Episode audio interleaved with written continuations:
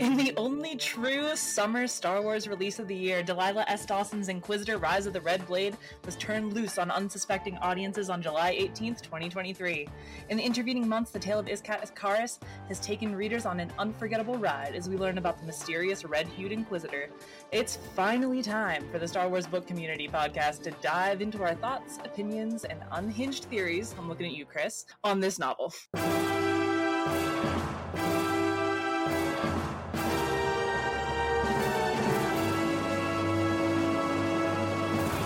Welcome or welcome back to the Star Wars Book Community Podcast. My name is Morgan, though you may know me better as Instagram's not a Force user. I will be taking on the hosting duties for my very first time. Please hold your applause.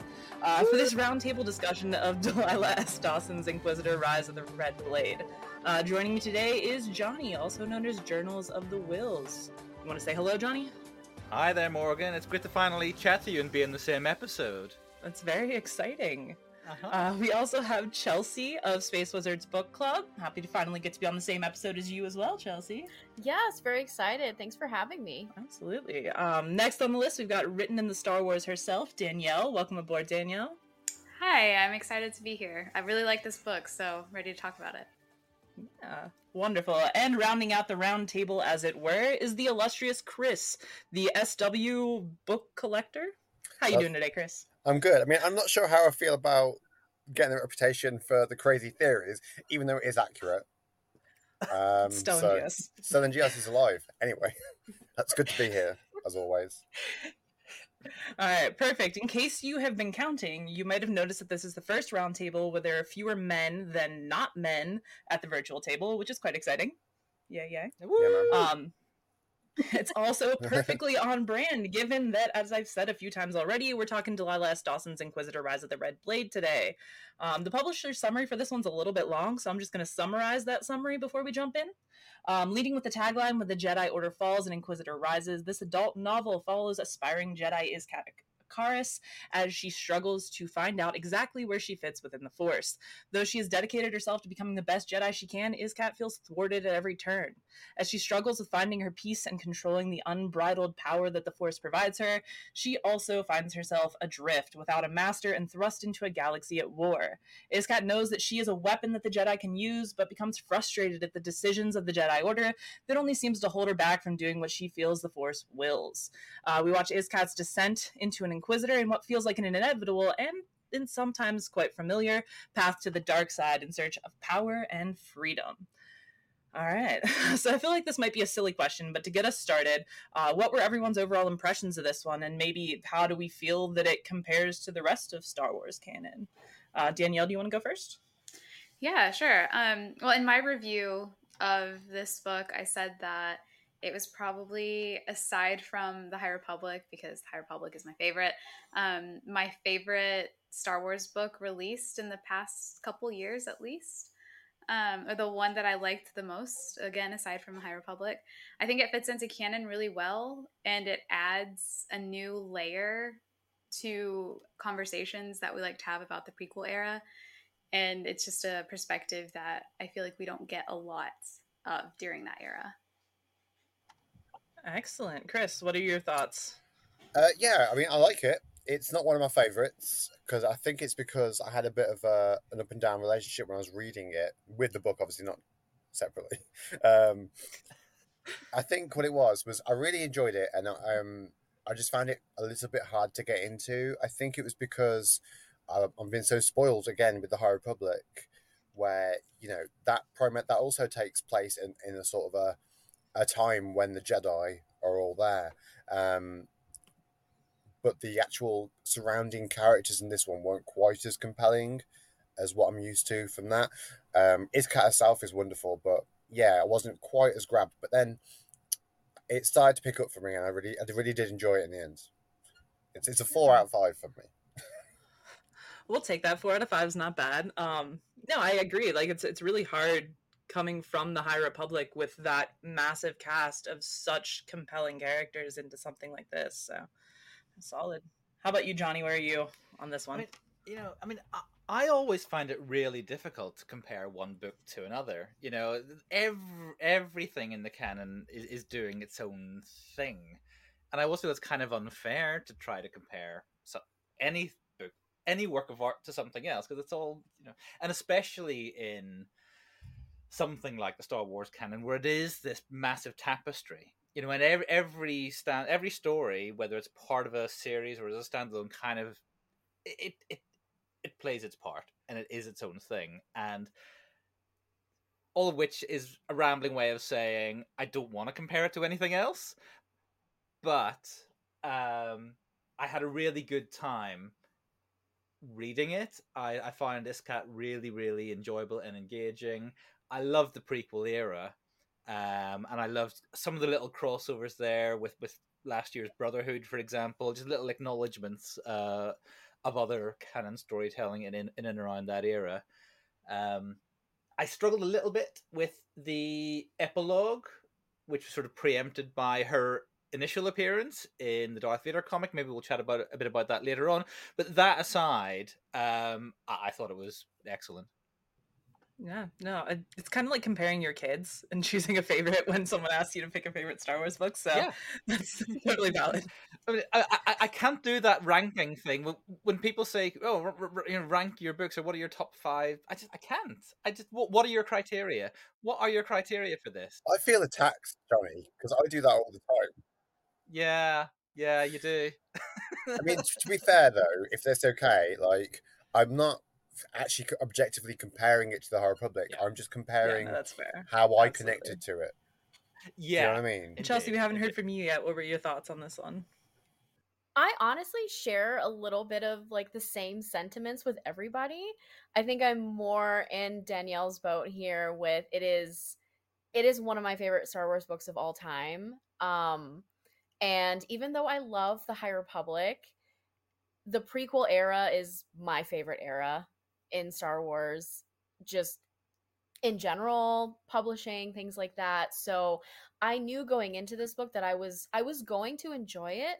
I was surprised at how much I enjoyed it and how quickly I realized, oh my goodness, this is probably going to be my one of my favorite Star Wars books ever, like definitely top 5.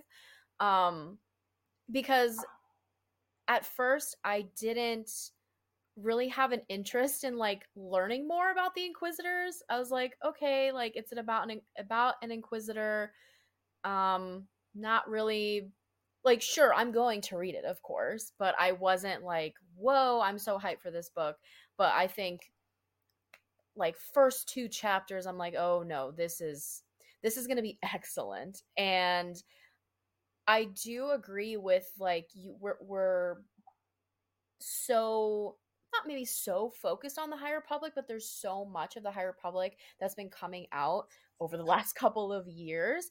And I think there's this interesting kind of like juxtaposition, almost whiplash sometimes, of like getting these amazing High Republic stories about the Jedi at like the peak, you know, at their peak, their golden age, you know, they're doing their thing, you know, amazing Jedi and then you get these prequel stories where you are following the Jedi Order when it's about to fall and about to be basically, you know, destroyed. And it is it's come a long way, not in the best way, since the High Republic time. But I will say again, one of my favorite Star Wars books ever. I love this book. I love Iskat and her journey and how it all played out, how it all ended. I yeah, I love it. Excellent. I- am with you guys, Chelsea and Danielle, on this one. I really enjoyed this one as well. It's in my top favorites. I've been a big fan of Delilah S. Dawson, and particularly how she writes women who, for lack of a better description, behave badly. Uh, Phasma was one of my favorite books, and even Vi Moradi follows a similar arc of not being that standard hero that we usually expect to follow in the Star Wars book. Uh, and that really just works for me on so many different levels.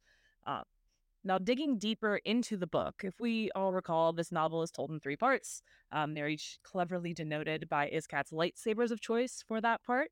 Uh, we focus first on her as this by the book Jedi, then on her deviation and questioning, and then finally as an inquisitor. Um, and if it's okay with everyone, I would like to take these on part by part, starting at the beginning um, with that part one. So early on, we see Iskat as a Padawan. She's doing her best, and frankly, she is she's struggling. Uh, a big part of that, to me at least, seems to be her relationship with her master, Sember Vey. Um, what do you make of the portrayal of that relationship? Uh, let's start with you, Chris.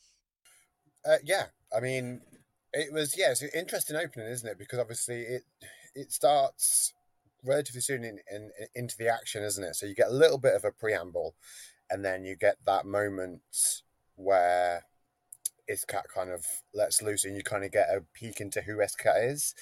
Um, and has shades of other, you know, potential dark side leaning Jedi, um, Anakin and such.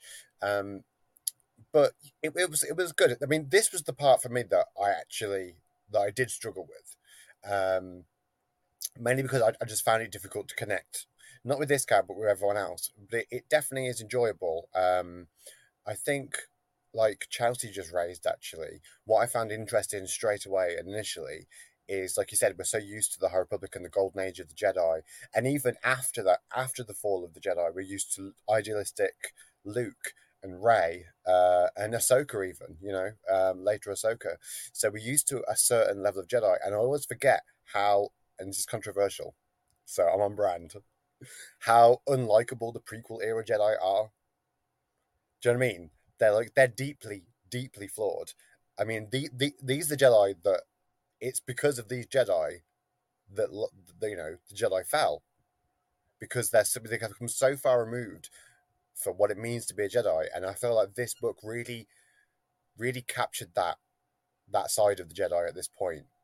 Um, it's it's hard not to root for Iskat, which is troubling, but it's hard not to root for Iskat when all the people around her are so not very nice. you know. Can I pick up from there? Because I I kind of um, viewed it from a different point because one of my issues and is a minor issue with with the book. I don't even know if I would call it an issue as much as I would call it. It just made me think, like, have to really think about where I was coming from and where Iskat was coming from and where potentially the author was coming from. Is that um, I found a lot of those characterizations to be, I think, one of two things in my mind. One um, Iskat's bias. And that's what I loved about this book so much, though, was that it was 100% Iskat. We weren't switching perspectives. We weren't getting the perspective of someone from the other side. We weren't getting any of that. It was just Iskat. And a lot of times in Star Wars books, especially lately, you get different perspectives across chapters. So it's being split up. No characterization of one character is going to be the same for each chapter. And with Rise of the Red Blade, it is consistent throughout that. And so there has to be a feeling of um, unfairness and unjust and uh, anger towards them from Iskat because of where her story's going. And so on one hand, like I, I think that a lot of the characterization of the prequel Jedi as so deeply unlikable is heavily biased because it's Iskat and she has to end up thinking of them that way. And um, I actually found it quite sad because of the other characterizations we get. I don't I don't really find the Jedi of the prequel era to be um, really unlikable. I find them to be um, complicated and really just sad and stuck between a rock and a hard place. I mean, I might be, I might be they... being hyperbolic there, but that's just that's just me. I think they're all unlikable. No, no, no, but... no. It's it's just I I find it really complicated, and that's why I liked this perspective of it because it is like we know as Star Wars fans everything else that was going on behind the scenes, but Iskat doesn't and um, her feelings about it are just as valid as anyone else's. Um, and so that's that's why I really enjoyed reading it from someone who's um, all of the the difficult choices the Jedi had to make at this time did have a negative effect on other people, and Iskat was one of those people who had to bear the brunt of that.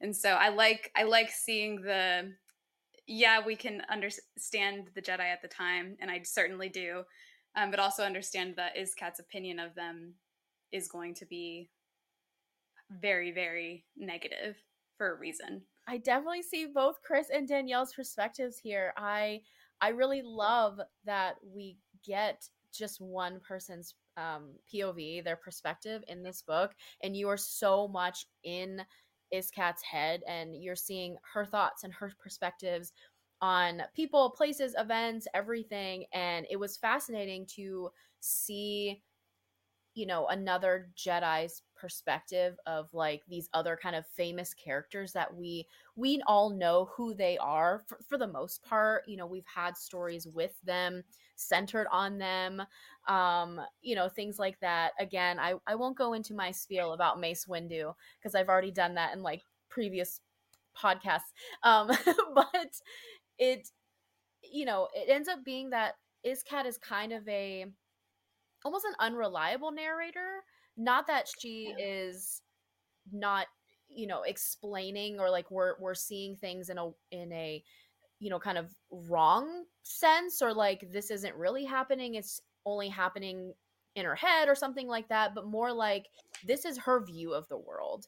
And it honestly it really much of the book broke my heart because i like chris like i i wanted to root for iskat. I wanted her to be happy and i and i desperately wanted her to find that acceptance and understanding and like empathy that she was a very much lacking eh, you know felt like she was lacking. She wasn't getting the acceptance and support and like the guidance. Um i would be interested to see kind of like what other people's perspectives of her were outside of like what she thinks they think about her. Um mm. because the way that she tell kind of you know like the way that we like read her story is that like everyone in the jedi order are like such jerks and they're self-righteous and they're arrogant and i think to a certain degree that is true there is you know some self-righteousness and arrogance and that was a big part of you know their downfall um but i i liked in this book that you don't have a clear cut like this is the hero this is the villain you know this person is the victim this person is the perpetrator things like that. Both iskat and the jedi order are victims and perpetrators of their own demise in their own way i really liked since you brought that up one thing i i really appreciated about this book was that um, it was very clear that Iskat was being manipulated throughout the entire thing, or it became clear later in the book that the one person she thought she could trust also ended up not necessarily being someone she could trust. And um, Palpatine had his fingers even around her. Uh, and I appreciated that because it showed that it wasn't, you mentioned Chelsea, like unreliable narrator, kind of and I think that that's accurate. I wish there was another another term to describe that she was unreliable, but not by choice, if that makes sense. Like like she was going off of everything that she knew, but what she knew, a lot of what she knew or what she thought she knew was being manipulated into her to think. Yeah, she she's an incompletely informed narrator. Yeah, I guess she's isolated. Yeah, definitely. Yeah, yeah and I appreciated that because it showed not only that her her opinions about the Jedi, not all of them. She has her very understandable opinions about negative opinions about them, but some of them were um, uh, incorrectly informed, or at least nurtured a little bit more than they might have been otherwise. But also that um, that she herself, her opinion on herself, was uh, nurtured that way as well and encouraged in a way that it might not have been otherwise because of that. And I think that that was just incredibly sad too, that she never got the chance to have someone like truly listen to her and and come from a place of of being 100% on her side yeah. and not someone else's. it's interesting that you bring up the manipulation, Danielle, because I, I definitely see the way that Sidious through Hezo, Hazo, he? I don't know. I, I Hizo, Hizo, yeah. Um, there, there's definitely manipulation going on there. I, I do, I have some sympathy with the Jedi here. I'm, I'm sort of, I think we probably fall between you, Chris, and, and, and, and sort of you, Danielle, and Chelsea on this one. It's, you know, they are problematic in the ways that prequel Jedi are problematic, but they're also kind of just doing what they're meant to be doing. They, they you know, they are there for Iskat in the only way that they know how. You know, um, her master Sember Vey is she, she, you know she, she's not particularly Warm. um demonstrative or affectionate or any of those things but you know she, she's a jedi. She's not really meant to be. And you know I, I, you know there's one point early on iskat talks about how she she looks up to someone like obi-wan kenobi who always had a kind word when instructing someone. Um but iskat sort of generally feels that she's surrounded by Jedi whose whose kind words are mostly sort of ways of pointing out her flaws. She, you know, she feels attacked all the time, but so much of that is kind of it, it's not just in her head, but she's clearly not getting what she needs from them. But I don't think the Jedi are in any position to give her And- anything else. For- for, the most part. I- for the most part, you know. Oh well, this is just really quickly off of Obi Wan, um, because it's interesting that she thinks that she would like to have a master like Obi Wan or or one of the other masters. And Anakin had Obi Wan as a master, and that Why- what didn't happened turn out him? great either. And so Yeah. yeah. it's all all. It feels like a big like perspective Indeed. thing. Like the grass is always greener on the other side. Absolutely. No, I reading this, um, I am an educator. Um, and I was reading this through the lens of being an educator. I mean, like, gosh, I really wish that Jedi had like a Jedi pedagogy class, like to learn how to be teachers. Because they all teach, but they I'm reading it and thinking like, no, that's not how you approach a student who is this way. That's that's not what you do there. That's like teacher 101.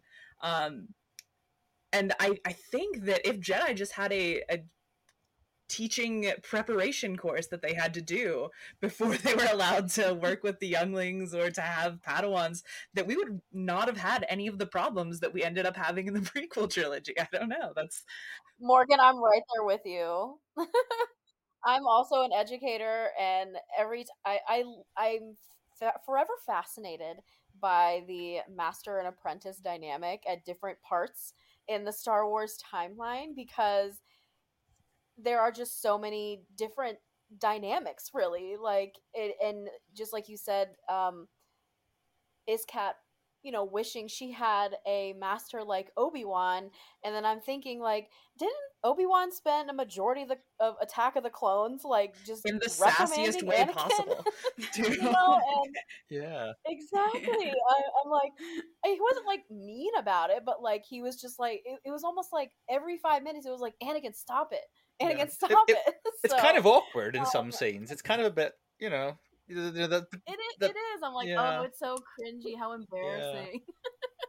but yeah, like Morgan said, like there are just, uh, yeah, I, I don't know. Like I, I wish there was, or if, if there was, we like knew more about it. Kind of a like a how to be a Jedi Master, as in like how to you know handle a Pad- padawan um you know like having a certain amount of time between you becoming a knight and then getting your own padawan you know like a not like a teaching assistant but like a padawan assistant or something like that you know yeah. to kind of guide you on like here's what not to do maybe we'll see that in kind of the new jedi order era like Mm. looking back at all the What did you all the way all the things to not do as a jedi master with Yeah. a padawan I mean, to be honest, I know I'm jumping ahead here, but the way that they handled Iskat, Iskat's past and species and all that was all done, you know, completely wrong. It was completely mishandled, I think, because there's seemingly no reason why they withheld her species uh, from her Mhm. and her history and her home planet. Like, I know that she's not meant to have any attachments to them, but to forcibly withhold it, that information, Mhm. it just created resentment, and there's there's literally no reason for it. See, I don't. This was the part of the book.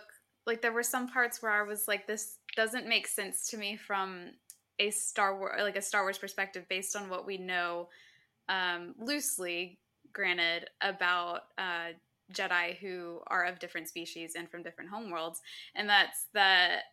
Um, like Ahsoka and the other Togruta are allowed to follow their cultural, uh, you know, practices.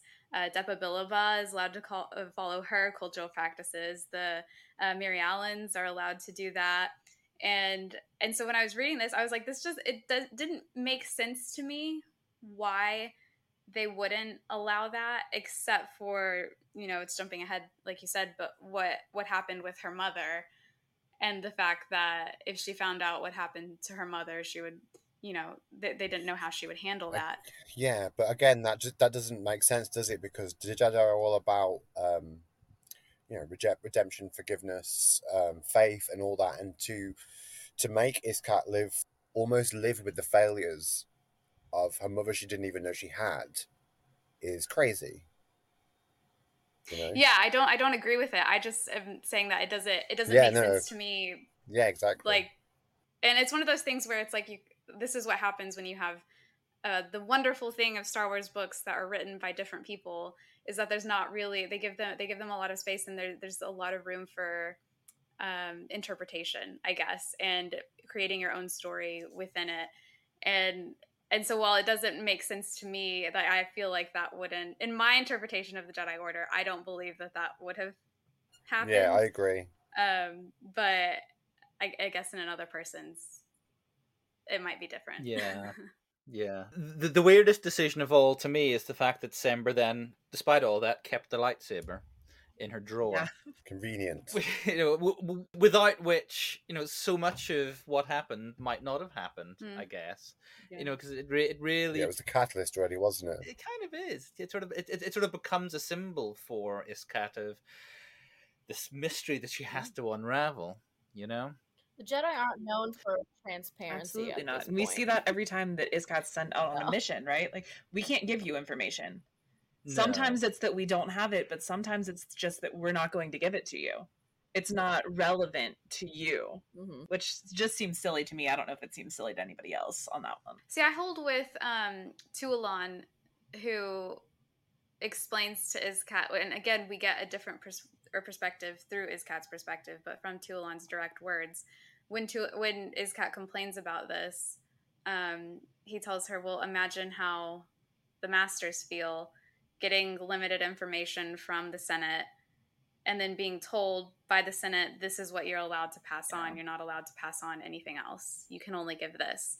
And and again they do make the choice to hold with the senate but at this point i mean the jedi have been connected to the senate this closely since the high republic days. Like big part of the high republic is is showing and that the jedi then are like we shouldn't be this close to the senate. We shouldn't. We shouldn't. This is going to lead to trouble later on. And it does and and so while i understand and iskat has every right to be frustrated with the lack of transparency she's being handed by the masters, I do also understand their perspective of it, like Tualon. Like they're in That's a fair. difficult position as well. And that was Palpatine's whole plan. Absolutely. agreed. It's just another one of the ways in which the Jedi are completely out of their depth here. Um, all right. So with that, um, kind of uh, one last kind of question for me, at least for this first part. I feel like there's a very obvious comparison in here, and some of us have kind of talked about it a little bit. But Iskat's story does feel very similar in some ways to Anakin's. Um, did you notice anything in this book with regards to those parallels in both of the internal struggles that they experience, as well as how they, as Jedi, seem to be handled by the Jedi Order? I mean, yeah, there's there, there, there's obvious comparisons, isn't there? Um, but I think the one that's the most the most obvious is how they both feel um, sheltered and how they both feel too uh, mollycoddled by the Jedi, if you know what I mean. Like they just want to they want to just grow up and be a big boy and girl and go on big Jedi adventures and like they feel like they're being held back and there's resentment from that. Um, I think that's probably the main comparison. I mean, they're very different characters. Anakin's a lot whinier than Iskat is, Um, which is true. Um, but I, I think that's the most obvious one. I was struck. Um, I, I was re-listening to the audiobook in the last couple of days on sort of 1.5 to 2 times speed, frantically trying to remind myself what actually happened. Um, but I was struck that time through by you know you know the, the mission to is it Thule where it's, it's Iskat's first mission uh, during the Clone Wars. She's there with Tual and this sort of rather, again, sort of slightly sort of self righteous Jedi called Josk. And it all goes a bit wrong. And Iskat has to make some decisions based on very, very bad intel. Uh, and, and she goes all out and blows up this massive weapons factory, um, even though the sort of the, the, prelim- the initial orders were somewhat different. And, and she gets completely, you know, dressed down for it by the Jedi Council. And I kind of thought, if that was Anakin, yeah. they'd have been like, "Attaboy, there you go, yeah, you know, well done." Because you know, it was totally an Anakin. It was totally an Anakin move. It's exactly you, know, you could. I can imagine that happening in the Clone Wars. Yeah. See, I think they would have been mad at Anakin anyway, but they wouldn't have. Um, they wouldn't have given him the same punishment because of his status. Yes. Maybe they're just like, oh, we can't deal with two of them. I guess the time we see something like that in the Clone Wars cartoon is when Ahsoka disobeys orders on Felucia, and then she's relegated to library duty for a few weeks. Mm-hmm. You know, uh, but but Iskat's treatment seems so much more severe and I think because they're always walking on eggshells around her, because they know all this extra stuff about her past, her mother, and they're keeping all that from her, and they're absolutely paranoid about her. But all the extra stuff that's going on around her that they're aware of is kind of adding to the problem. Yeah. in the long run. I mean, as well, like as she's quite obviously a lot more naturally angry and a lot darker than Anakin is, because Anakin never had that moment really until until probably the whole um, Sand People thing, um, where he was when he'd get into those moments, he would just let loose and go on a murderous rampage because it felt good. That wasn't really him, was it? It wasn't about anger as such for Anakin at first. It wasn't about bloodlust. It was a, it was about fear. Um, whereas Iskat is the opposite of that. Like she is quite clearly like relishes violence and and and, and her, the power that comes from that. And obviously, that was quite clear for the Jedi to see from that moment um, when she was a, a young one. Um, but yeah, that, I think that's probably the major difference. I think with Anakin as well. But I think you're right though. It, it is there is a seemingly a double standard here. Um, but maybe maybe it's less palatable when Iskat does it because there's no not like a pithy quip from Obi Wan. You know what I mean? Being she like, doesn't, she doesn't have someone sticking up for her. No, um, she doesn't. And and I also think like it also is again the status. Like she's not the chosen one. Anakin is. And so like what are they gonna do? Yeah. Stick the chosen one in his bedroom and not let him come mm-hmm. out and fight. Yeah. Um but I also um was thinking about how I think a large part of what goes wrong with how they treat her is that they are afraid of her but they don't want mm-hmm. to admit that they're afraid mm. of her. And I'm so intrigued about the incident that happened yes. when she was younger because we only get it from Iskat's perspective. But later in the book, the Grand Inquisitor alludes to her having done it on purpose, but she was targeting the other two and not her friend. Mm. And it was her friend who got hurt and she didn't mean for her friend to get hurt. She meant for the other two to get hurt. That's what the Grand Inquisitor is alluding to. I don't know if he's telling the truth or if he's lying um, or if he knows that that's something she's afraid that she was doing, but she didn't realize it and he's playing off of that. Um, mm. But I would be so intrigued to get the perspective of that event from one of the other Jedi who were there, one of the masters, and understand what about that uh, made them think that maybe it wasn't on accident, maybe it was on purpose, mm. and that kind of um, tainted their their view of her for the rest of her time in the order. Yeah. Yeah, for me personally, reading that same kind of way that Iskat represents it. She was like, it was an accident. I just didn't know my own strength. I didn't mean for this to happen. It almost felt like a Lenny from Of Mice and Men thing. I didn't mean, I was just trying to pet the rabbits. I didn't mean mm. to kill it. Um, I don't know my own strength kind of thing. So I, like that always seems strange to me. I'm like, if that's really the case and that's genuinely what she thinks, why is everyone so afraid? That same kind of strength in the force is what you're looking at, yeah. presumably, in someone like Anakin who is your chosen one, your golden boy. Right. It's it seems strange. I I like that. I think all of you brought up the like kind of the fear and paranoia that the masters and just the other Jedi in general have for Iskat.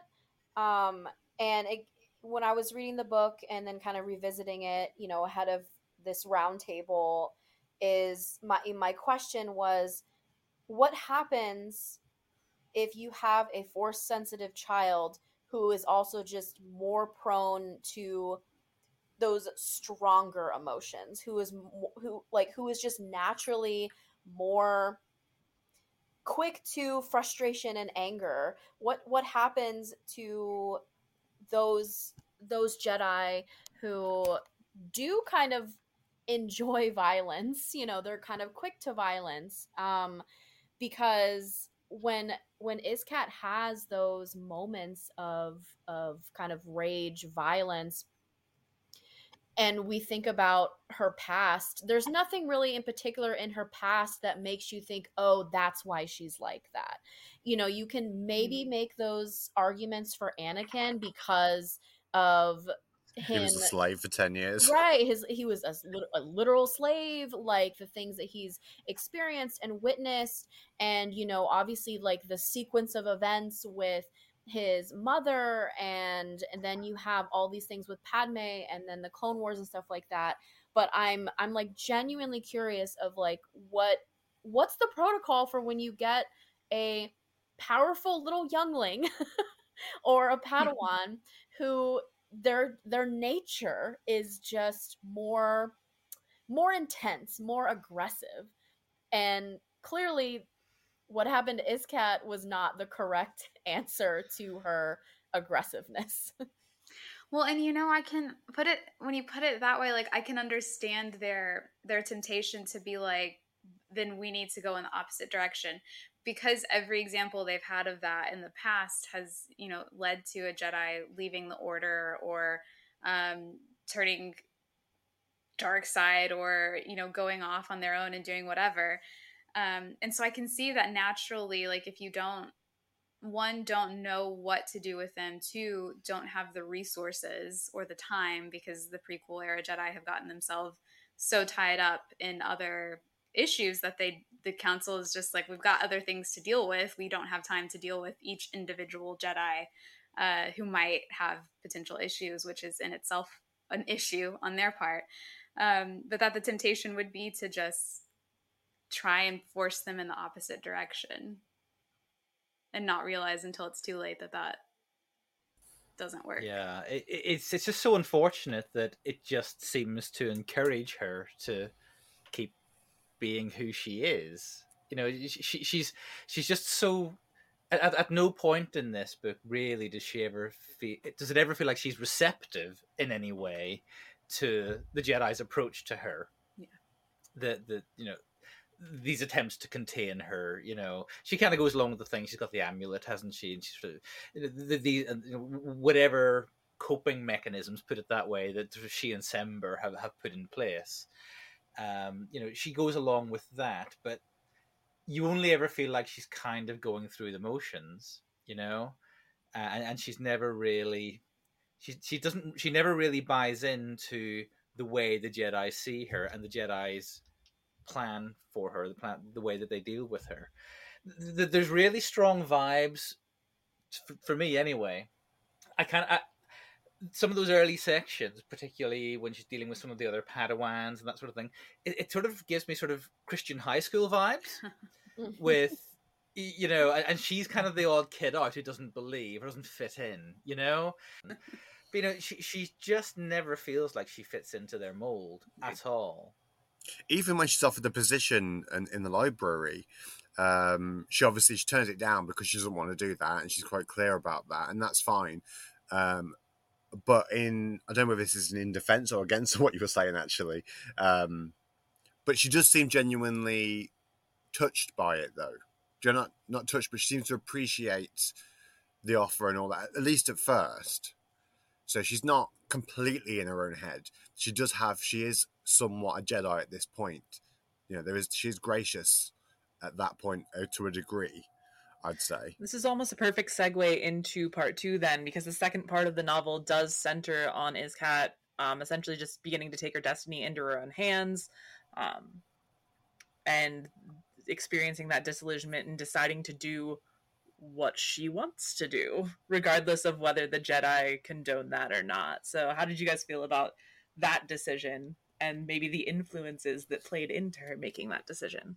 You know, the whole time I was reading her interactions with Hizu, Hizo, how do you say his name? Um, I was We'll I was so angry uh, because I was like, no, like I was like, well, this will be good. She'll get an outside perspective. Someone will, you know, tell her, you know, try to guide her in, uh, you know, a little bit of a better way. Exact opposite. And I was like, you're feed, you're feeding into her worst temptations. Why are you doing that? And so I felt so gratified that in the end it was because of um, other outside forces. But I I understood her again. I understand her temptation to be like the only way I'm gonna get what I want is to follow their rules. I feel like any rebellious teenager figures that out at some point, follow their rules, and eventually you get to do whatever you want. So I completely understood that. Yeah, it's the rebellious teenager that's like your parents tell you you can't wear that, so you put on whatever they tell you to wear and then until you leave the house and then you take it back off and do what you want. Yeah. yeah. Yeah, she basically like just hits like the bare minimum, like tries to just do the bare minimum what they say for her to do until they leave her alone enough. You know, so she just gets a little bit of like, okay, like I did all these things. Now I can now they're not like so focused on me, so I can go just do whatever I want. Do you know what's the saddest part though is when she when she takes on the role of uh, the teacher, so looking after the younglings. She's the only decent teacher in the book. Mm. Do you know what I mean? Yep. She's genuinely good they at it. like. Just like Yeah. Yeah. And She's not interested. S- so ironic. the Yeah. best teachers are the the most unlikely or the ones that don't necessarily want to do it. They have that perspective. Yeah, she seemed to have that genuine affection for the kids, though. It was a little bit Mardereau, if I'm being honest. How she, she she has the affection for the kids, but she just wants more. Right. You know, It seems that she was more transparent with them and like trying to meet their needs. Almost like trying to I mean, yeah, like meet their needs when she felt like she wasn't getting her needs met. So she wanted to make sure that they were also maybe, you know, understanding what was going on in the order and the galaxy at the time a little better than maybe she did. It's, quite sad, really. I know again, again, I'm jumping ahead again, but I found out one of the saddest moments in the books was um, when there's like a line where she's like, "If if, if the even if the younglings die, it, it doesn't matter." Do you know? There's something, isn't there? There's like a moment where she thinks about the younglings when it's all turning bad, and she's like, "Oh well." Right. I was like, "Oh man, No. that's so harsh." Um, one part in this section I didn't I didn't particularly like, and this isn't necessarily the author's fault. Um, I I get really tired of Mace Windu being used as like Yeah, the Yeah. the evilest Jedi, and if you have to have a Jedi who is just gonna make someone's life miserable or make all of their problems worse, then why does the job always have to go to Mace Windu? and um, I really, I really didn't like that in this in this book because again, I was able, I liked the the struggle of having to differentiate what was Iskat's own perspective and her own bias of the situation. I, I enjoy having to think about that when I'm reading a book um, because it's very engaging. But in this moment, I, I was just kind of like, he, he's getting the treatment that none of the other council the council members are getting. Like I felt like the other council members were treated with a bit more of a like easy hand than he was, and he was just like flat out mean in ways that I just I don't I don't know I don't buy it. My interpretation of him is not Mhm. that way, and even if I'm viewing him from Iskat's perspective, and I think that just it just added on to the the the nature in in Star Wars by Star Wars creators. I think to uh, demonize him more than is necessary, yeah. in my opinion. I, I wonder if it's. I think a little bit of it is just sort of economic storytelling. As far as you know, if you need a character to be that guy, a Jedi character to be that guy, you wheel out Mace Windu because it saves time creating a new one, you know, and sort of getting you to care yeah, about a new character. He's famously um, the guy that just says it how it is, who you know doesn't sugarcoat it, who um, can make the hard calls. That's that's who he is, and it's a strength, but it also can be, from a certain perspective, a bit of a dick. Yeah. Well, I, I get I get that. My issue is that I felt like it was overdone in this no, I book, agree. even and... from mm. even from the perspective yeah. of someone who is meant who who needs to have these feelings about them. And I and I, I say that and I say that because I I am actually let me put it this way. I I know that part of the reason I feel this way is because we have so little in canon material that is sympathetic towards Mace or told from his perspective. And yeah. I feel that that makes like the the balance go one way instead of kind of evening out. And I don't think that's fair to his character. If we had more, then maybe I would be more okay with him being used the way he was in this book. Um, but it just felt it felt a little uh, a little much for me, uh, especially considered the way that the fandom tends to uh, treat him as well, which I think is is more than a yeah. little based on some racism. So. I mean, possibly. I mean, I think that the the Mace Windu we have in the Clone Wars is probably a bit more balanced. Um, I agree because um, he has he has moments of levity in the Clone Wars, yeah. and he, you can kind of see it from his perspective a bit more. Um, so I feel like that's the Mace we deserve.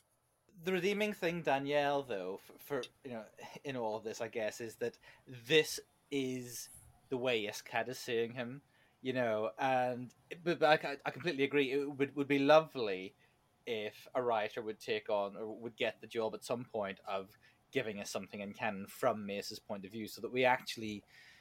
I, I want to see a bit more complexity there because he's not he's not just that guy all the time, you know. He does have the biggest picture on the front of that new John Jackson Miller book, so maybe that's the book. He does um, have, yeah, he is prominent there.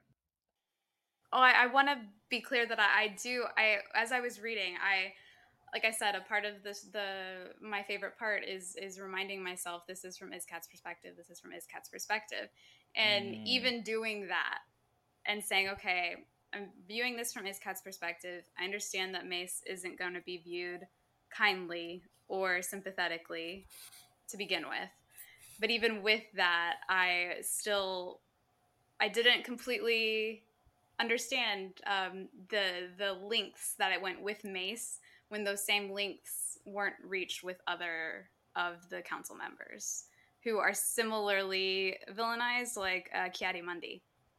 Like I feel like you could have also used Ki-Adi-Mundi mm. to be uh, to be the the dick in this case, but they didn't went yeah. with Mace, and so that was that was where I was I struggled with it, thinking if it was just Iskat's bias or if it was also other bias creeping into it.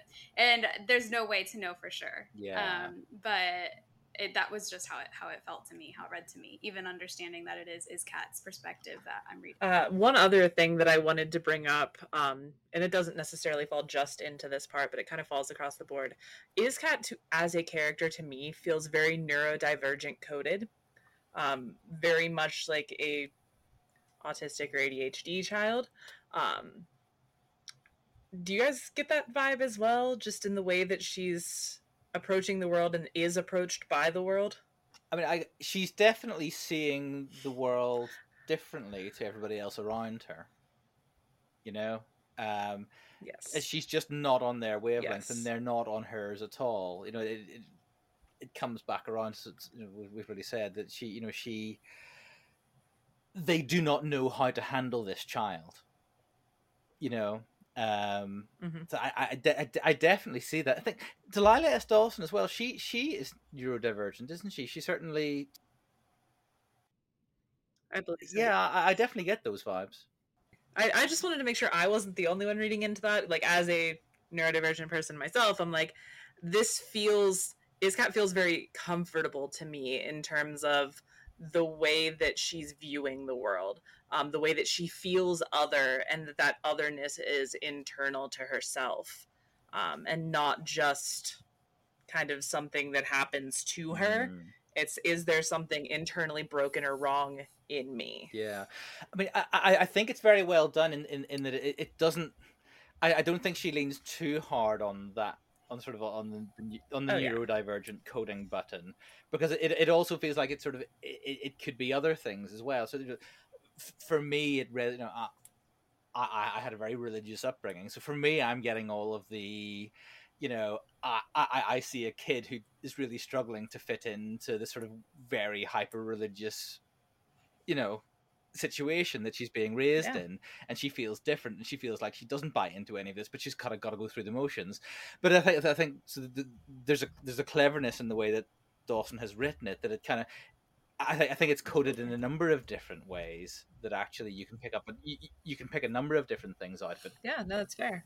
the, the, at the center of which is she just knows that she's different she doesn't fit in I mean, it's interesting as well because Yeah. she obviously has these big passions and these big thoughts and these big feelings about how she's seen, how she's treated, um, and her place within the order. But on the other side of that, so she's very much emotionally led. But the other side of that, she's also very cold in a lot of ways that you wouldn't expect a person to be cold. Um, I'm trying to struggle to think of any examples now, but there's there's quite a few, and not not just in the obvious. I've turned to dark side now, you know, kill anyone that gets in my way kind of way. I mean, some some things that you'd expect her to react to, she doesn't really. Um, so you could say that that is indicative of it because it's um, it's just a different way of processing, isn't it? Information. I, I see that also in that um, it's not just with the order that she feels she doesn't fit in. She feels that way uh, once she's a part of the Inquisitorius as well, and she like actively thinks about that. The irony Yeah. that she sacrificed um, her life in the order for more freedom and more acceptance, and she didn't get that. She's not any more free than she was with the order, and she's not any more accepted by them than she was by the order. It's quite funny though, isn't it? Speaking about that, she never actually wanted. It's not like she strove to be part of that or to to be free in that way to indulge those dark. I mean, it was a little bit like that, but even when she joins the Inquisitors, um, she's like, "It's only temporary. The moment I can get away, I'm done." Do you know what I mean? Like, I don't want. Yeah. I don't want to be part of something else. I thought it was really interesting that thinking back on Iskat and like that transition from Jedi to not, um, it wasn't like that traditional kind of fall to the dark side, right? It wasn't like she was. I I I definitely say that she was curious about certain darker um, side elements. You know, there was like the the the beginning of the book with the the Sith artifact and her kind of like curiosity about it Mm. and you know having some of those thoughts you know those kind of random really dark uh, violent thoughts and she's like wait where did that come from like why did i just think of that but it wasn't like she has been I would I wouldn't categorize her as someone who wants to be a Sith or you know Sith acolyte or something like that. I really think her like Chris said is she just wants the freedom and flexibility and she doesn't want to feel so other. She want and and I don't even know if she really strives for like a community of like like-minded you know similar individuals. I just think she doesn't want to just be isolated and be kind of set apart because she's different and she's the weird one or like the not quite right one you know or mm-hmm. something like that. She just she just wants to be accepted. I accepted was gonna say it's interesting because all the time she felt most herself, she was by herself. Like when she's fighting, and like she's not fighting with other people, she's fighting by herself, and that is when she felt the most alive. And it wasn't when she was with any of the other inquisitors obviously that she felt most herself because no one wanted to be around each other um, but it was Mm. also when she was off doing her own thing and and i think it's there's a a confusion there i think of of wanting to be accepted but also just wanting to be by yourself that i actually think a lot of people probably understand uh, now that i'm saying it out loud like you want to be you just want to be on your own but you also don't you you want people to just be okay with you being on your own and not expecting anything else from you It's like the introvert manifesto. yeah There, I mean, to back up what Chelsea was saying before and what you said there as well, is like there wasn't a fall to the dark side, was there? There's, I mean, in every sort of instance of it we've seen so far, there's a change in someone. Like Anakin Skywalker and Darth Vader, they're two different people. You know what I mean? They are two different people. Yeah. And um, yeah. Ben Solo and Kylo Ren, you know, he's constantly struggling and he's so unhinged because of it, because he's struggling between dark and Mm. light. Iskat doesn't change. Like, Right. she's the same person Yeah. like two, three years into the Inquisitorius as she was when she's a Padawan. She's just level, like she's just she's just living. It's just who she is. I think she's the closest we've got to. I don't want to incite any arguments or debates, but she's the closest we've got to a grey Jedi Uh huh. so No, far. Yeah, yeah. It, it's really interesting that that you, that you say that, Chris, because re, re- re-listening to it again in the last couple of days, it, it hit me particularly that um, you- near the end, when the Grand Inquisitor takes her back to, I can't remember the the, the character's name. He's an Ortolan. He's like a trader on Yeah, yeah, Um, and they have that sort of conversation through the locked door, and the Ortolan is saying, you know, I don't, you know, I'm not a Jedi, but I can feel the waves of the dark side rolling off your companion. Um, but he's not feeling that coming from Iskat. You know, Iskat is still something other than, you know, someone as dark and as far gone as the Grand Inquisitor. She is still herself. Uh, he, you know, the, the Ortolan talks about how she's drawn to that, you know, uh, but but she's not all the way there yet, and there's time still to di- make a difference. It's more she's decision, and curious. She doesn't. Yeah. Yeah, she's Sith curious. Well, I mean, I'm I'm gonna. I mean, I might say something controversial and, and disagree, um, because she still makes the choice to kill him, doesn't she? Yeah, And but like to her, that's not. A, Yeah. that's what I'm saying. Yeah. It's, it's cold. It's well, not if. A, if, regardless of of whether it is it to her, I think that there's again the idea that we're viewing this through her perspective. How does she look Yeah, to someone on on the outside? Does someone who knew her before and sees her as an inquisitor, fully as an inquisitor, once she has accepted her inquisitor name, see her as Iskat or as someone else? And Mm. and I I think I like I I I don't agree that Anakin and Darth Vader are two different people. I think that that we very much see elements of Anakin in Darth Vader and and vice versa. the point of coming there, the, the characterization of those two sides are, are very different. Again, from an outside perspective, Yeah, that's true. and we get we get Iskat's yeah, But personal even if- perspective of even if we go internal, like if you look at you know where the where this book sprung from, sprang from, the Darth Vader Charles Soule series, you can see like the constant turmoil, anger, struggle within Anakin slash Vader. You know, there's none of that here.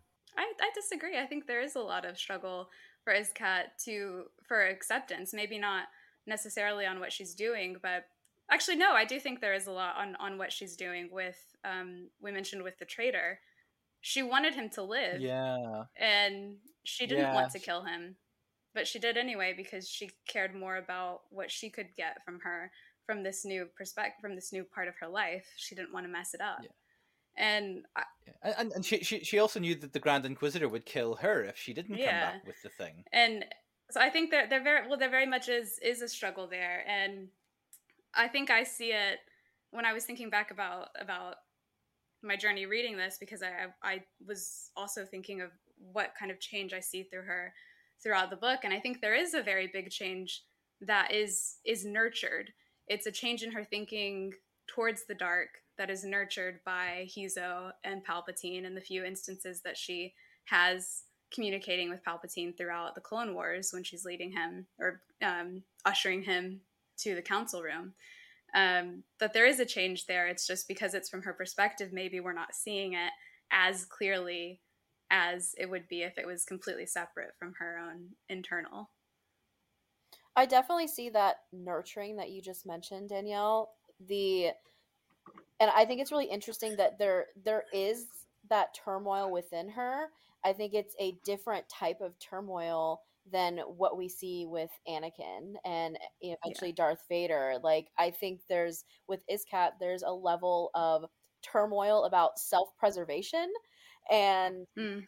wanting again wanting that freedom and wanting that acceptance, but also just like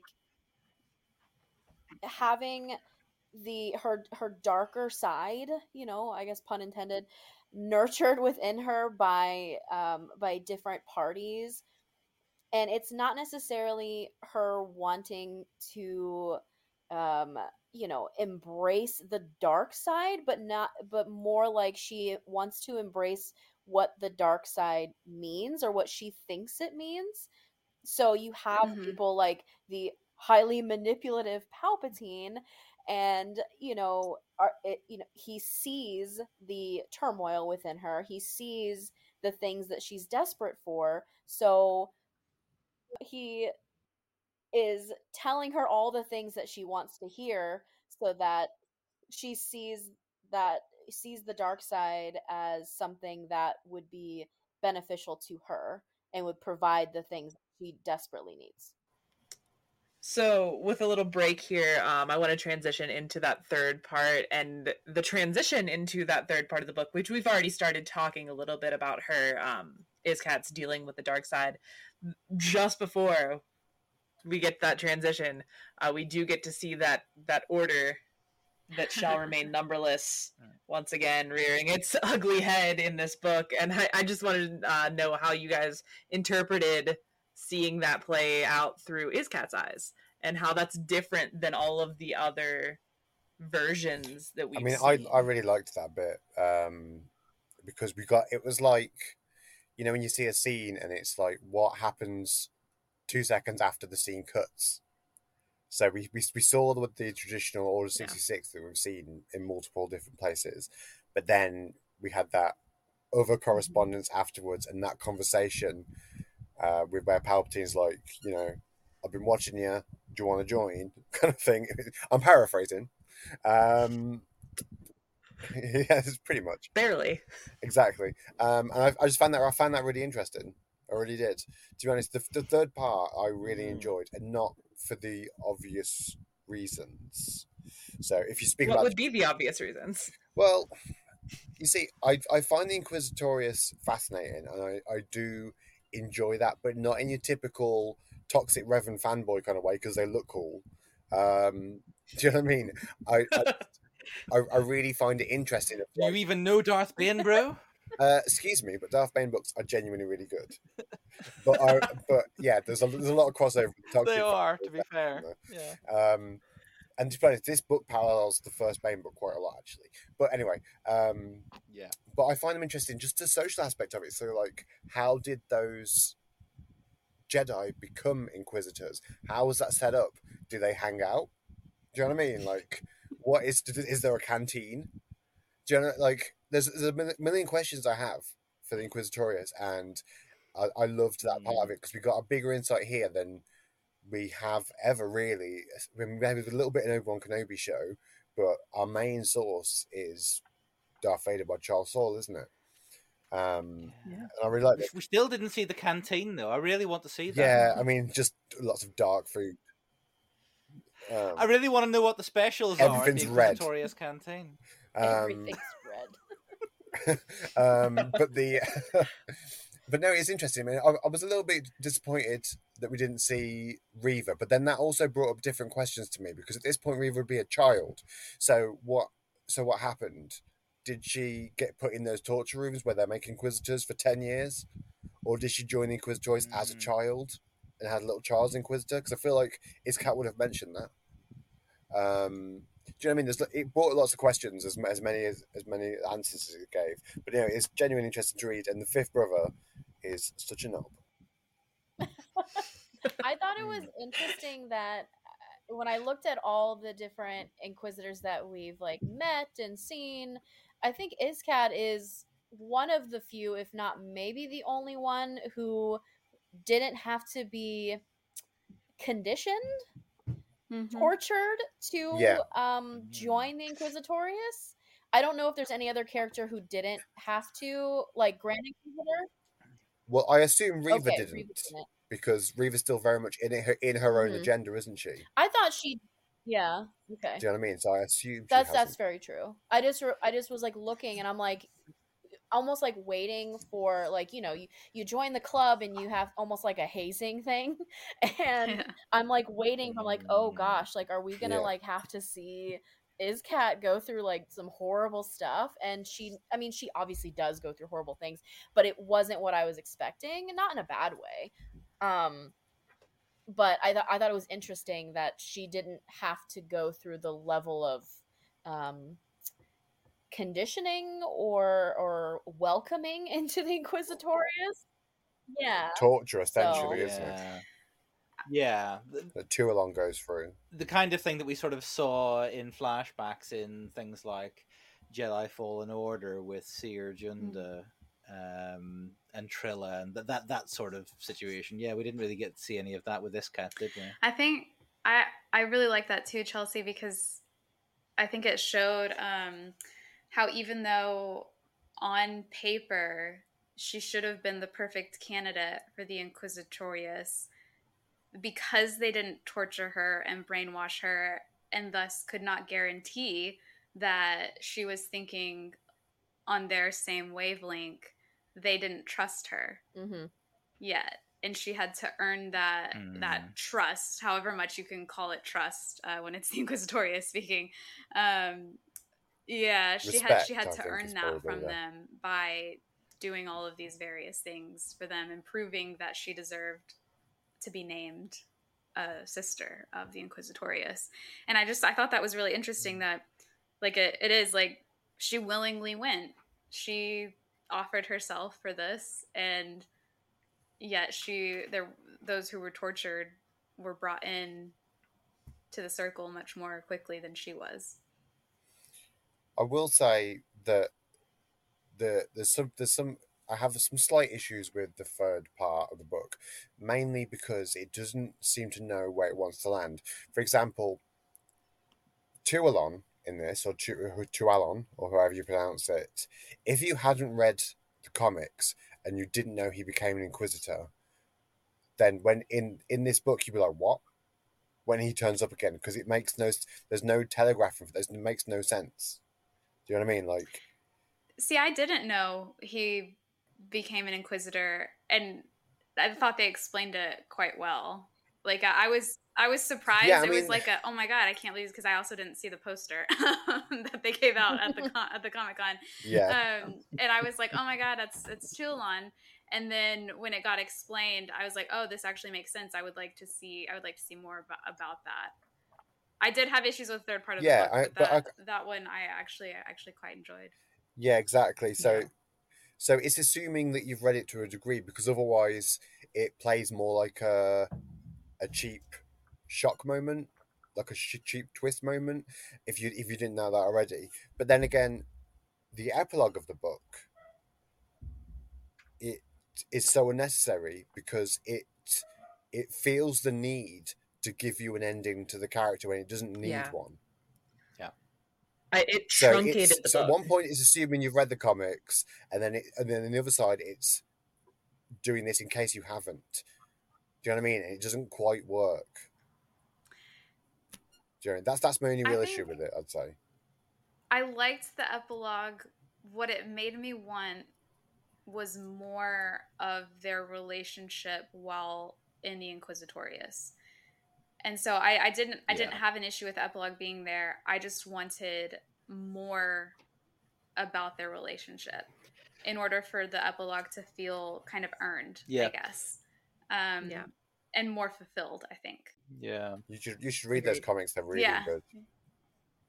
We, we know we said it on this podcast many times. It's pretty much the best Star Wars thing in print. That comic is. It's incredible. Yeah. I absolutely could have taken a whole part four, which which sort of still might have ended in what we got in the monologue, but yeah, to your point, Danielle, just gives us more of their actual relationship, so that that kind of the epilogue doesn't feel quite earned. I don't think. I mean, I'd, I'd be interested, you know. And, and I had read the comics Agreed. before, so I kind of knew what it was going to be. So I was kind of just reading it, thinking, well, this is kind of it's a fairly faithful, in prose version of what we've seen in the comic book, but it didn't really feel like it belonged as the epilogue to this novel. You know? They should should just let left it where it was. They're they're only in one in one comic issue. Two, know? I, I think it's two. Two. Yeah. I think it spans 19 to 20. Yeah, so the, the Inquisitor in it a bit, but they're they're like they're like backward background. yeah because I. I read i read those issues once i knew that this i just didn't i s- based on it being tualon uh on there um but i from what i understand like what i what i wanted more of isn't in the comic Yeah. i wanted i wanted more of their like actual relationship and how they how that evolved from when they when we see them at the end of part three and where they're at in the epilogue um i I wanted i wanted something to make that epilogue feel Yeah. feel more earned Yeah, it almost feels like Delilah S. Dawson was like kind of put Yeah. on the you have to include this because Yeah. this is the source material. Um, and didn't really want to. And so she's like, I'll just toss it in as an epilogue at the end. I'm more concerned with how we get to her Yeah. as an inquisitor. Um, and I feel like that's what the book really was, right? I I did like that how like it came across though that their love is the most important thing to them at that point because that was always in the comic that always came across in the comic and the fact that we see obviously this ends with the starting point of that doesn't it where they start to start to admit their feelings together and then we have a time jump to the epilogue Mhm. so un- unnecessarily don't need i would like to see more of their relationship we don't we don't need it i don't think but i would Mm. definitely i definitely read that story Yeah. um, Two words: comic miniseries. but no, I, Love a I, I, miniseries. yeah, but like, um, I just think I found their affection to each other and their love for each other quite sweet. Sweet is an interesting term.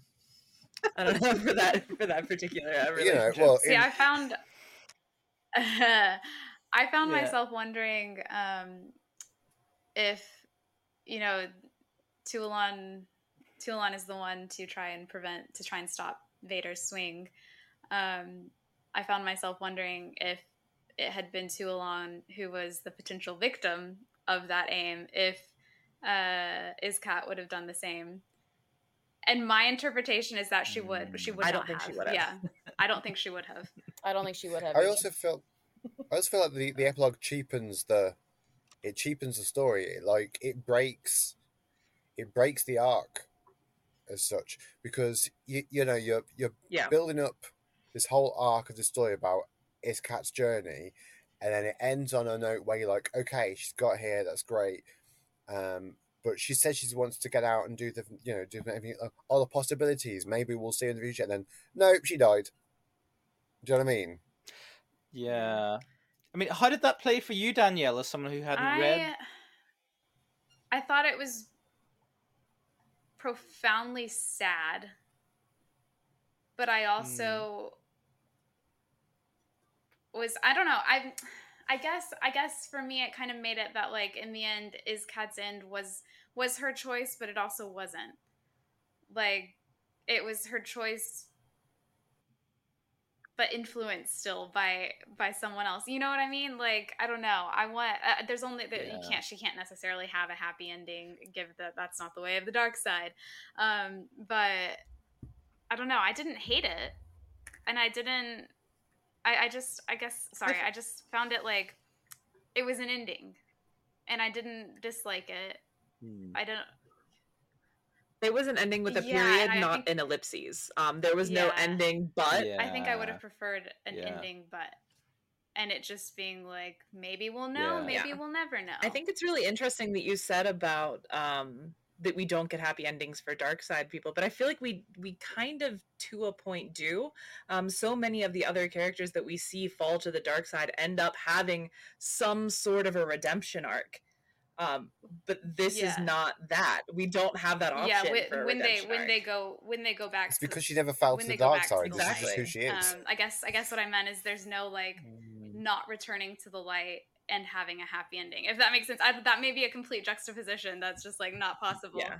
Yeah, no, I, I understand what you're saying. I just I just find it interesting because this there was no like I don't want to say there was no character arc, but there almost wasn't. I mean, it's it's almost a corruption arc, Yeah. but it's not, and there's no redemption arc either. So like it's Mm. but at the same time it doesn't feel like a static story like you feel like you grow and adapt with the character and the character feels somehow different from beginning to end but it's not in a way that you can describe with an arc Yeah. it is very much a character exploration, but maybe on a more and I I, I don't mean this word in the way it's typically used, um, but maybe in a more like mundane way, like a an everyday way.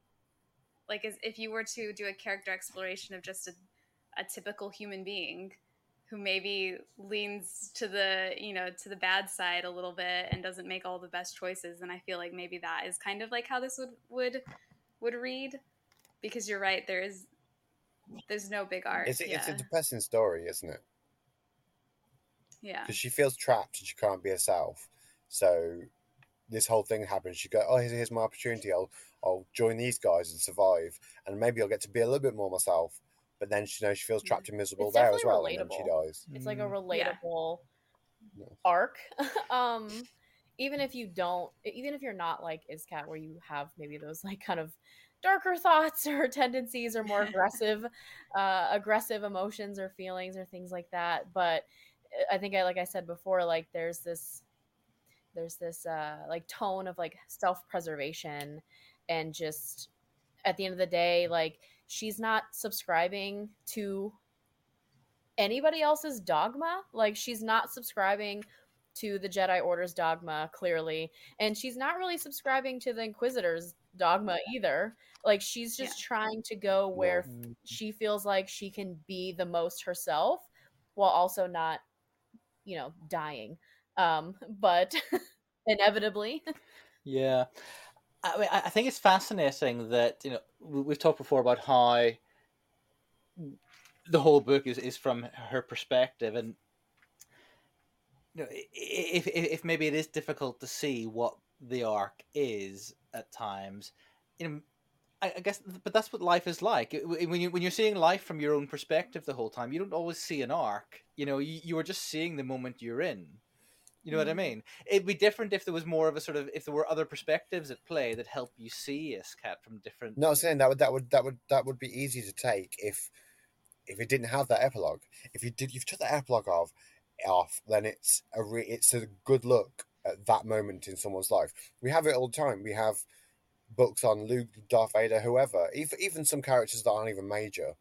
We'll just have this is the story at this point in their life, and they have other stories because Hmm. this whole story with Vader, with Chiralon, with the the thing that ultimately led to their death, is completely unrelated to the rest of the book. It's it's it's, Mm. it's a, the tail end of a different story. I, I, I do wonder why they felt they had to put it in, and I, and I, and I wonder partly if it's because, well, o- otherwise we're going to have folk who are really they love this book and they're going to and they've heard that oh my god she's in this other comic we better go find it, and then it's like two issues and she's dead, and it's actually not really about her that much anyway. You know, so so right maybe they're kind of just sort of heading off the disappointment at the past by, by just like put it in the book, just tell them, you know. But why not let people just go to that comic run and read those two issues and Yeah. be like oh No, and well i guess this is how it all the Star ends Wars books do it. yeah, I mean, it's quite funny actually because if if you remember that it was a bit of a, a, a like an ongoing joke, the fact that we'd seen Inquisitors in Rebels, uh, and then we'd seen them again in Obi Wan, but it was like, could you remember those that red one in the Star Wars comic in the Vader comics? That was never mentioned. She was never mentioned again. Like, oh, canon continuity. It was almost like a joke that there was just some random Inquisitors no one knew anything about. They were just there to be canon fodder. So the fact that they chose to do this, the first Inquisitor book on this, because I assume there's going to be more, Because why would they Yeah. call it Inquisitor Rise of the Red Inquisitor Blades? colon. Yeah. Yeah. Exactly. Um, Well, and that, that that's something that that's been sort of popping into my mind throughout this conversation. Actually, when we've been talking about how this is so much just from her perspective, and wouldn't it be nice if we saw some of these events from other perspectives? You know, uh, sign me up to read the, the, the version of this from Tualon's perspective. Mm. You know, or you know any, any other of, of, of the other. co- it'd be interesting to get and the fifth maybe- brother's story because he they quite obviously doesn't share anything. Yeah. I would like Seventh Sister. Which one's Seventh Sister again? Uh, she's the one from Rebels with the droids, the Mirialan Yeah, Sarah Michelle Gellar's. Yeah. Yeah, yeah, I know what you. Yeah. Yes, yeah, absolutely. Um, th- there are so many of those characters who I think are definitely rich for for mining in that way. Reva, And the most important one, I think. Yeah. re- yeah, but but again, per anything live action, I do kind of wonder if they'll just sort of shy shy away from her until they know they're not going to do more live action. Well, no, but we could have. I mean, I assume a lot of these Inquisitor books are going to be around when who they were before, what happened in Order sixty six, and then what happened afterwards. And if they all end with their deaths, then that recontextualizes this epilogue and makes it fine. But um, yeah, the yeah. the Reva one would be I fascinating. mean, but wouldn't yeah, wouldn't it be interesting to get something like a Tualon book that then actually did fill in that gap? what what for uh, us what in more terms could be of added to that rela- story though? what- what their relationship was actually like, and and and and you sort of see maybe more of the book is actually his experience as an inquisitor and their relationship. I think a short you know? story would be really good for that. I would Like- Yeah. Yeah, if there was Mm. just like you know how like we have like stories of light and dark and stuff like that, something similar, um, but not uh, geared towards kids. Yes. give me give me some actual romance, Star Wars, please. There's there's a couple of books. Not my level of romance. Do Not enough. Do you mean smut? I mean, Jedi Battle Scars was pretty was pretty spicy. I have I have read at least one mildly spicy Reylo fanfic. um, that that I, I can uh, that I can point you in, in the direction of. oh, oh, I I have all, all of my fanfic. I am big fanfic connoisseur. too, of course. Yeah. Okay, before we fall too deeply into a spicy fa- fanfic rabbit hole, uh, it's probably a good time to wrap up. Uh, before we do that, are there any last thoughts that anyone's just Um, yeah, really good book. Uh, really, I, I in definitely general, what are enjoyed your it. final I have, thoughts on this like? I've said, I've got some issues with um, a couple of a couple of moments in it, mainly the epilogue and just how it recontextualizes and cheapens the overall arc of the book. But despite that, it's an enjoyable read, solid character work. Iskat's really memorable. Delilah S. While this might be my least favorite Delilah S. Dawson book, it's still a Delilah S. Dawson book, and they're all amazing. So definitely, definitely, um, good four out of five for me. Well, you all know I love. And this Chelsea, book. what are I- your I final still love it. Been trying to like reread it via audiobook the last couple of days, and it just cemented how much I love this book. It is dark. It's intense. I love Iskat. I still like root for her, even as I'm listening to it and rereading and knowing how it ends and everything. Um, I want to. I want the best for her. I want to protect her at all costs. Um, and yeah, if you if you love the prequel era era, you love the Clone Wars, you will you will love this book and personally I believe it's one of the most important Star Wars books that at least I've ever read. I think it's important to have this type of dark violent Star Wars book and to show the perspective of a character like Iskat. Well, um, And Jonny, I- how know, about I you? completely agree with, with, with Chelsea. You know, it, it's it's always really nice to get these different sort of shades and flavors of, of books, and the new canon does that really, really well. Um, you know, different voices with the authors, different genres, different styles. Um, I had a really good time with this, Des- despite my, my initial reservations. You know, I'm I'm not someone who gravitates towards stories that are about sort of villains or, or dark, you know, pe- people who fall to the dark side, that sort of You thing. You did love the Darth Bane series, though. I, I, and no one was more surprised by that than I.